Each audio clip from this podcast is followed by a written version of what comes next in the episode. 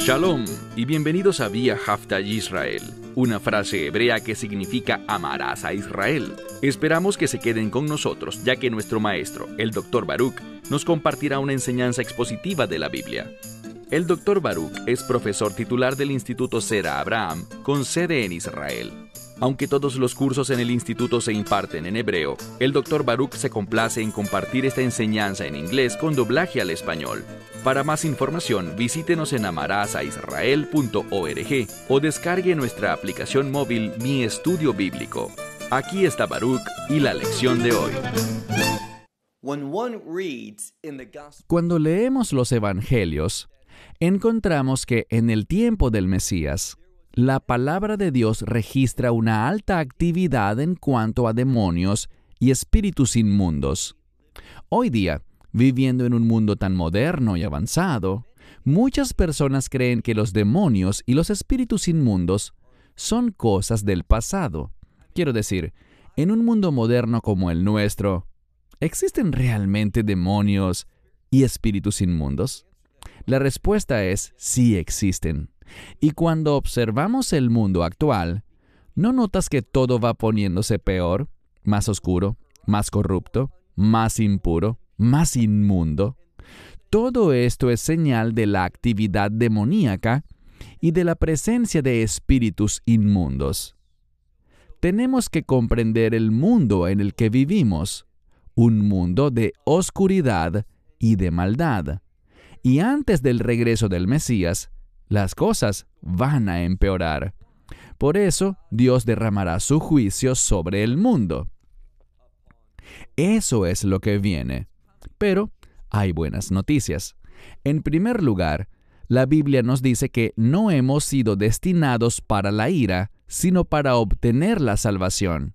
Y en este contexto la salvación se refiere a la victoria del reino a que nuestros pecados sean perdonados a través de la sangre del Mesías, y al recibir este perdón, ser convertidos en una nueva criatura, en una creación de reino.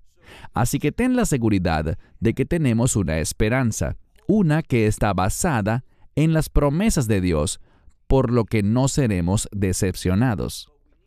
Pero debemos estar conscientes de algo, y me refiero a que efectivamente existe una fuerte influencia hoy, y veremos una influencia demoníaca aún mayor en el mundo, a medida que nos acercamos a los últimos días. Pero hay más buenas noticias. Como creyentes estamos llenos del Espíritu Santo, y por lo tanto, los creyentes no pueden, y quiero enfatizarlo, no pueden ser poseídos por demonios. Nosotros no tendremos espíritus inmundos dentro de nosotros. Eso significa que ellos no nos molestarán y que no podemos ser atacados por un demonio. Lejos de eso, sí podemos. Cuando somos orgullosos, cuando somos desobedientes, cuando caminamos en este mundo actuando como el mundo, en lugar de vivir en el mundo pero motivados y guiados por el Espíritu Santo, cuando vivimos en desobediencia, esa desobediencia es una invitación al enemigo para que venga, nos aflija, nos oprima y nos ataque. Pero las buenas noticias son que tenemos la victoria a través del Espíritu. Toma tu Biblia y ve conmigo al Evangelio de Lucas, capítulo 4. Libro de Lucas, capítulo 4, iniciando donde terminamos la semana pasada, en Lucas capítulo 4, versículo 33. Pero debemos recordar algo. El Mesías estaba en Nazaret y allí leyó la palabra de Dios. Un mensaje maravilloso del profeta Isaías, que le comunicó buenas palabras al pueblo, tras las cuales él anunció, estoy aquí para hacer esto realidad. El pueblo debería haber aplaudido, el pueblo debería haber alabado a Dios, debería haber entendido quién es Él. Él es Emmanuel, Dios con nosotros. En otras palabras, el Redentor, el Mesías. Pero después de escuchar estas buenas palabras, ¿qué sucedió? Se enojaron. Recuerda eso. Se enojaron en la sinagoga y lo tomaron para echarlo fuera, no solo de la ciudad, sino para arrojarlo de un precipicio, con el deseo de que él muriera, estrellándose contra las rocas de abajo. Pero Dios es bueno. No era su momento para morir en ese entonces, ni debía morir de esa manera. Y por lo tanto, ¿qué hizo? Atravesó por en medio de ellos. Y vemos que luego se fue a Capernaum para iniciar de manera oficial lo que en hebreo llamamos Shirut, su ministerio. Y él enseñaba, como era su costumbre, el día de reposo. Shabbat tras Shabbat, él estaba en las sinagogas, enseñando la palabra de Dios, y lo hizo con poder y autoridad. Con autoridad para derrotar al enemigo. Mira conmigo, por favor, el versículo 33, Evangelio de Lucas capítulo 4, versículo 33, donde dice, En la sinagoga había un hombre. Probablemente había muchos hombres en las sinagogas que él visitaba, pero durante un Shabbat en particular, él entró en una sinagoga donde enseñó con poder y autoridad. Y, como he dicho muchas veces, el propósito principal de un milagro es confirmar la verdad. Los milagros tienden a ser las ayudas visuales de Dios. El Mesías dice algo y luego da pruebas de su enseñanza haciendo algo, realizando una obra milagrosa. Mire de nuevo el verso 33. Y en la sinagoga había un hombre que tenía, y seamos muy cuidadosos con la traducción de este verso, lo que literalmente dice es, un espíritu demoníaco inmundo. Muchas veces la gente me pregunta, ¿qué traducción te gusta? Bueno, a mí me gusta la King James en inglés, pero no es perfecta. En lugar de traducir esta palabra como un demonio, utiliza la palabra diablo, pero aquí no dice diablo, dice demonio. La versión New King James es una mejor traducción, al menos para este verso. Así que una vez más, él entra en la sinagoga y estando en la sinagoga, y les pregunto algo, ¿esto te suena familiar? Una de las cosas que una persona debe hacer al estudiar la palabra de Dios es leerla con atención. Y para hacer eso, debes leerla despacio. Cuando me encuentro con el versículo 33 en la sinagoga, me hace pensar en lo que leí antes, unos versículos atrás, en el verso 28, donde encontramos esa misma frase, en la sinagoga. Por supuesto, era una sinagoga diferente. Y en el verso 28 estamos hablando de la sinagoga que estaba en Nazaret. Y ahora estamos hablando de otra sinagoga, también en Galilea, pero no sabemos dónde. Él estaba en Capernaum, pero dice que él recorría las regiones y enseñaba en Shabbat en las sinagogas. Aquí está en una en particular y noten lo que dice. Y en la sinagoga había un hombre que tenía un espíritu demoníaco inmundo. ¿Qué se nos está enseñando aquí? Bueno, la repetición de esta frase en la sinagoga, primeramente la sinagoga en Nazaret y ahora en otra sinagoga, une a estas dos. Y aquí está el mensaje. La lección de esta repetición es la siguiente. Cuando rechazamos al hombre de Dios, cuando digo al hombre de Dios me refiero al Mesías, o a uno de los profetas bíblicos. ¿Y cómo los rechazamos? Al no aceptar la palabra, al no aceptar la escritura como la verdad sin errores. Cuando dudamos, cuando la rechazamos, cuando nos rebelamos contra la verdad de la escritura, ¿Qué hace eso? Es una invitación al enemigo para que ese espíritu inmundo y demoníaco venga Ya dijimos que Él no puede poseerte porque estás lleno del Espíritu Santo, si es que eres un creyente. Pero ese espíritu demoníaco, inmundo, puede atacarte, causarte problemas, afligirte y oprimirte. Así que aprende la lección. No dudes, no seas rebelde. Sé una persona que oye la verdad y que recibe la verdad como lo que es, la palabra autoritativa de Dios. Aplícala a tu vida y al hacerlo, recibirás poder y autoridad. ¿Qué tipo de autoridad? Es justo lo que está enseñando en este pasaje. Avancemos a la segunda parte. Leemos que este espíritu inmundo y demoníaco gritó, ¿de qué manera?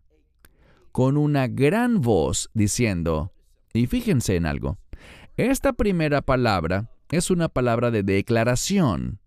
El espíritu inmundo reconoce y declara algo a lo que debemos prestar atención. Le habla a Yeshua y le dice algo que podríamos traducir como, ah, ¿qué tenemos que ver nosotros contigo? Lo que está diciendo es que no hay conexión alguna entre estos espíritus demoníacos inmundos y Yeshua.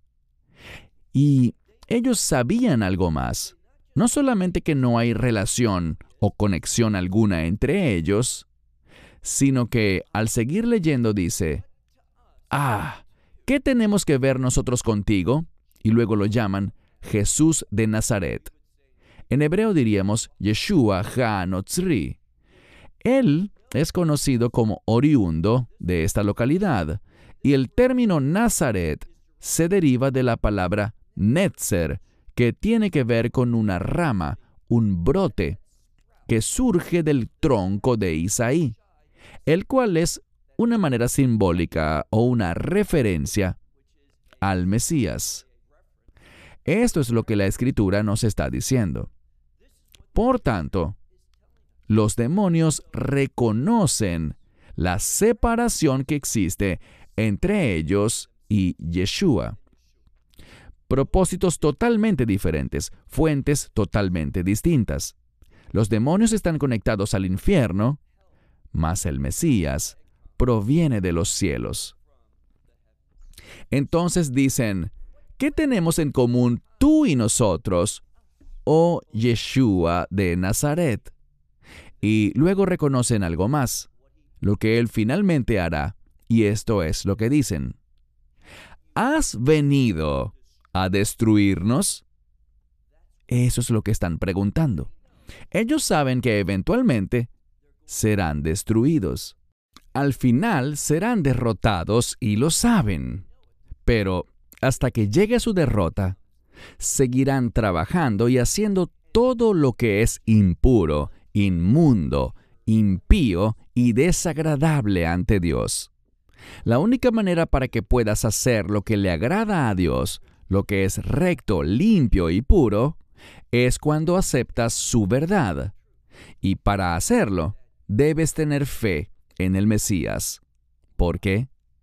Porque Él es el vencedor.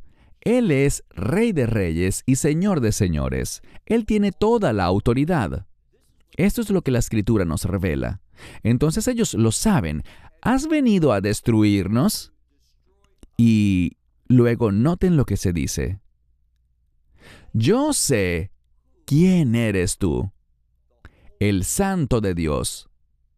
Hazte una pregunta. ¿Por qué se le llama el santo de Dios? Bueno, tenemos que profundizar en esa palabra santo. ¿Qué significa?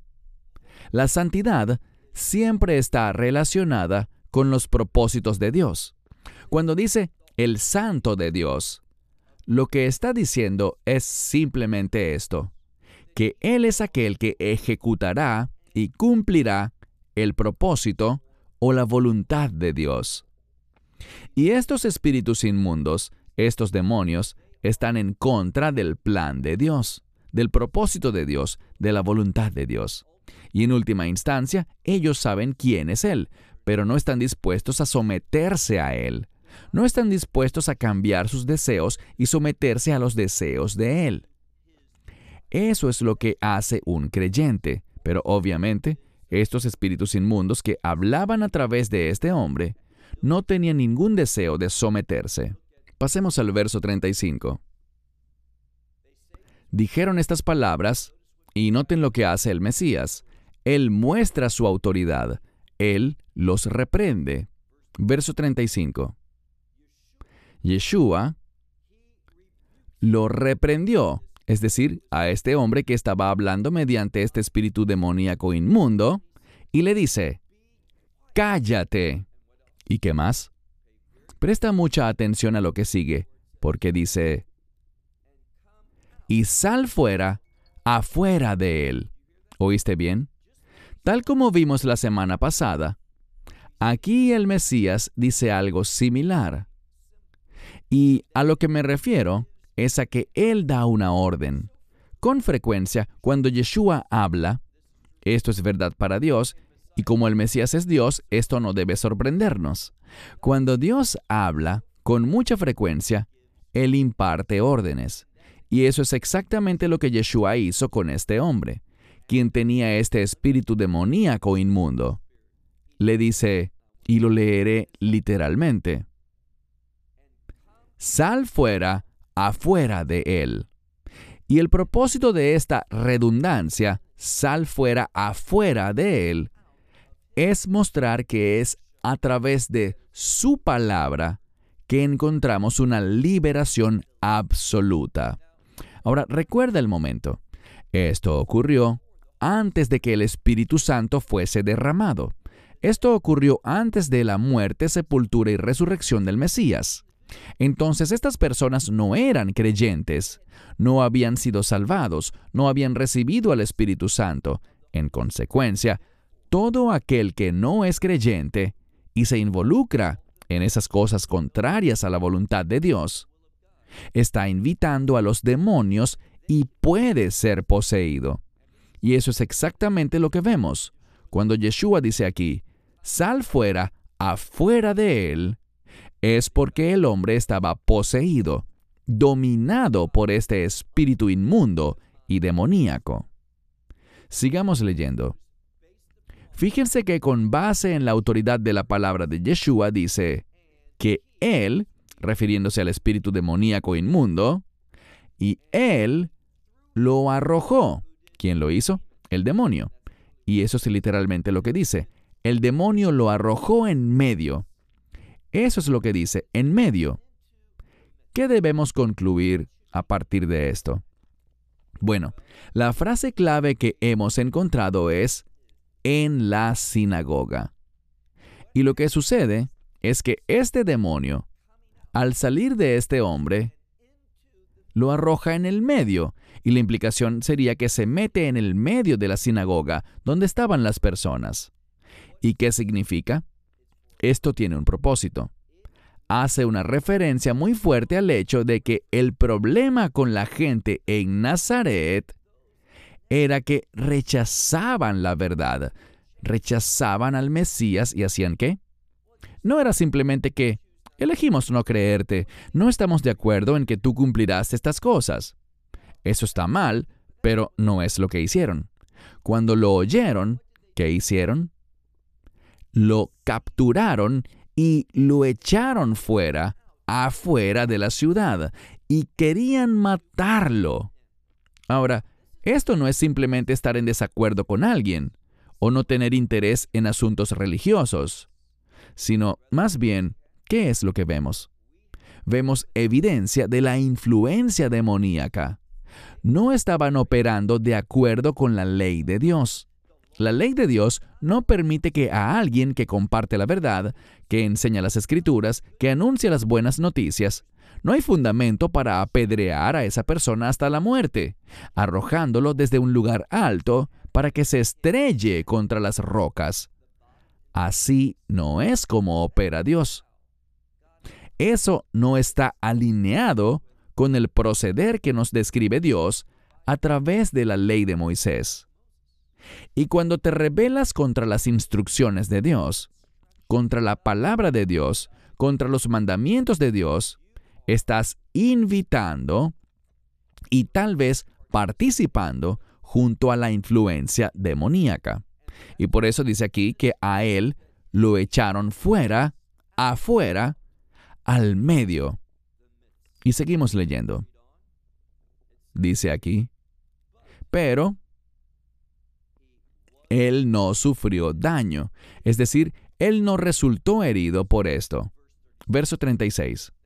Recuerden, la sinagoga presumiblemente estaba llena de personas. ¿Y qué sabemos? Bueno, se nos dice aquí, y esta es la conjunción de unidad. Basado en lo que acaba de suceder, dice, y sobrevino temor. ¿Sobre quién? Sobre todos, sobre todas las personas que presenciaron esto, sobre todos los que estaban en la sinagoga. Ellos lo vieron y sobrevino en todos ellos este miedo. Pero literalmente es un término de estar asombrados o estar impactados. Vieron esto y quedaron maravillados, quedaron sorprendidos por lo que había sucedido. Y leemos que estaban hablando entre sí, diciendo, ¿qué es esta palabra? Fíjense, de nuevo, nada está escrito en la Biblia por casualidad. Lo que se ha enfatizado y lo que he tratado de enfatizarles en las últimas semanas es que el Mesías está hablando sobre la autoridad de su palabra. Y de nuevo, ¿qué tenemos en nuestras manos ahora mismo? Su palabra. Y aquí está el problema. Ellos no creyeron en su palabra cuando Él la proclamó en la sinagoga. Lo rechazaron. Y ahora estamos viendo ejemplos de la autoridad de su palabra y del poder de su palabra. Y por esto se decían unos a otros. ¿Qué es esta palabra? ¿Y qué es? Es la palabra de Dios, es la verdad. Y dice, porque con autoridad y poder Él le da órdenes a los espíritus inmundos. Ellos nunca habían presenciado algo así. No habían visto algo como esto con los fariseos o los saduceos. Los saduceos ni siquiera creían que existieran espíritus inmundos. No creían en nada que fuese sobrenatural. Pero la Biblia afirma que los demonios existen, que los espíritus inmundos existen, que el diablo existe ese ser diabólico que quiere engañarte y traer adversidad a tu vida, conduciéndote al pecado y luego acusándote por haber pecado. Tenemos un enemigo, pero gracias a Dios tenemos un Salvador. Y cuando nos sometemos a ese Salvador, ¿qué hacemos? En lugar de invitar a los espíritus inmundos a actuar, invitamos al Espíritu Santo a que nos fortalezca, nos guíe, nos dé discernimiento y la perspectiva de Dios para que sepamos cuál es el camino correcto a seguir. Cuando leemos aquí, vemos que se decían unos a otros, ¿qué es esta palabra que con autoridad y poder le da órdenes a los espíritus inmundos y, noten lo que dice, y ellos se van. Lo que están diciendo es que Él tiene un poder mayor que el de los espíritus inmundos. Esto no es lo que habían experimentado anteriormente. No, los espíritus inmundos dominaban a los seres humanos. Pero el Mesías, Él los dominaba a ellos. Él tenía autoridad, su poder era mayor, y todo esto viene a enseñarnos que esto está disponible para nosotros a través de la palabra, porque nuestra sumisión a la palabra es lo que traerá la unción del Espíritu Santo. Un verso más. Pasemos al versículo 37. Y un informe sobre él. Estas son noticias, literalmente es la palabra para un informe o un relato una noticia sobre él salió, se difundió. Insisto, encontramos nuevamente este énfasis en la palabra salir. De la misma manera que el espíritu inmundo y demoníaco fue expulsado, salió mediante su autoridad y poder, ahora este informe sobre él salió, se difundió por todos los lugares de la región. La historia se extendió rápidamente hablando de su autoridad. Y aquí está la buena noticia. Él tiene autoridad no solo para derrotar a los demonios y a los espíritus inmundos, sino que Él tiene autoridad y poder para salvar, para salvarte de tus pecados y para salvarte de decisiones insensatas. Cuando te dejas llevar por ti mismo, cuando haces lo que quieres hacer, cuando te mueves según lo que parece correcto ante tus ojos, la palabra de Dios dice que eso es malo ante los ojos de Dios. Si eres sabio, orarás así. Dios, quiero que cambies mi vida. No quiero ser la autoridad en mi vida. Quiero que tú seas mi autoridad. Quiero someterme a ti. Quiero que tú hagas los cambios en mi vida que te complacerán a ti, para que mi vida te honre y te glorifique. Cuando haces eso, lo que estás haciendo es invitar la felicidad a tu vida. Y a la vez estarás invitando a esa unción que te guiará, te dirigirá, te fortalecerá y te iluminará para que puedas ver las cosas desde la perspectiva de Dios. ¿Con qué fin? Con el fin de que puedas cumplir su voluntad. Pero esto solo comienza cuando tú aceptas al Mesías. La mayoría de las personas que están viendo este video ya han dado ese paso. Tú eres un creyente. Tu nombre está escrito por la gracia de Dios en el libro de la vida del Cordero. Tú estarás en el reino de Dios. No lo dudes. Pero ahora, habiendo sido salvo por la gracia de Dios, permite que esa misma gracia obre en tu vida, que te lleve a la obediencia a la voluntad de Dios, para que puedas servir a Dios. Y no hay nada mejor, no hay nada más satisfactorio, no hay nada que te brinde un gozo mayor que cuando sirves a tu Señor y Salvador podrás caminar en ese mismo poder y tener esa autoridad que Él te conferirá a ti para que puedas vencer al enemigo y puedas cumplir los propósitos de Dios y seas hallado como un siervo bueno y fiel. Se terminó el tiempo. Hasta la próxima semana. Shalom desde Israel. Shalom from Israel. Esperamos que te hayas edificado con el mensaje de hoy y lo compartas con otros. Te invitamos a seguir nuestros estudios cada semana por este canal y por el portal de YouTube de Amarás a Israel. También puedes descargar nuestra aplicación móvil gratuita Mi Estudio Bíblico. Finalmente, para obtener más información sobre nosotros, visita nuestra web amarasaisrael.org, donde encontrarás otras conferencias de Baruch en audio, video y texto. Hasta el próximo programa. Que el Señor te bendiga en Yeshua Hamashiach, Jesús el Mesías, mientras caminas con Él. Shalom desde Israel.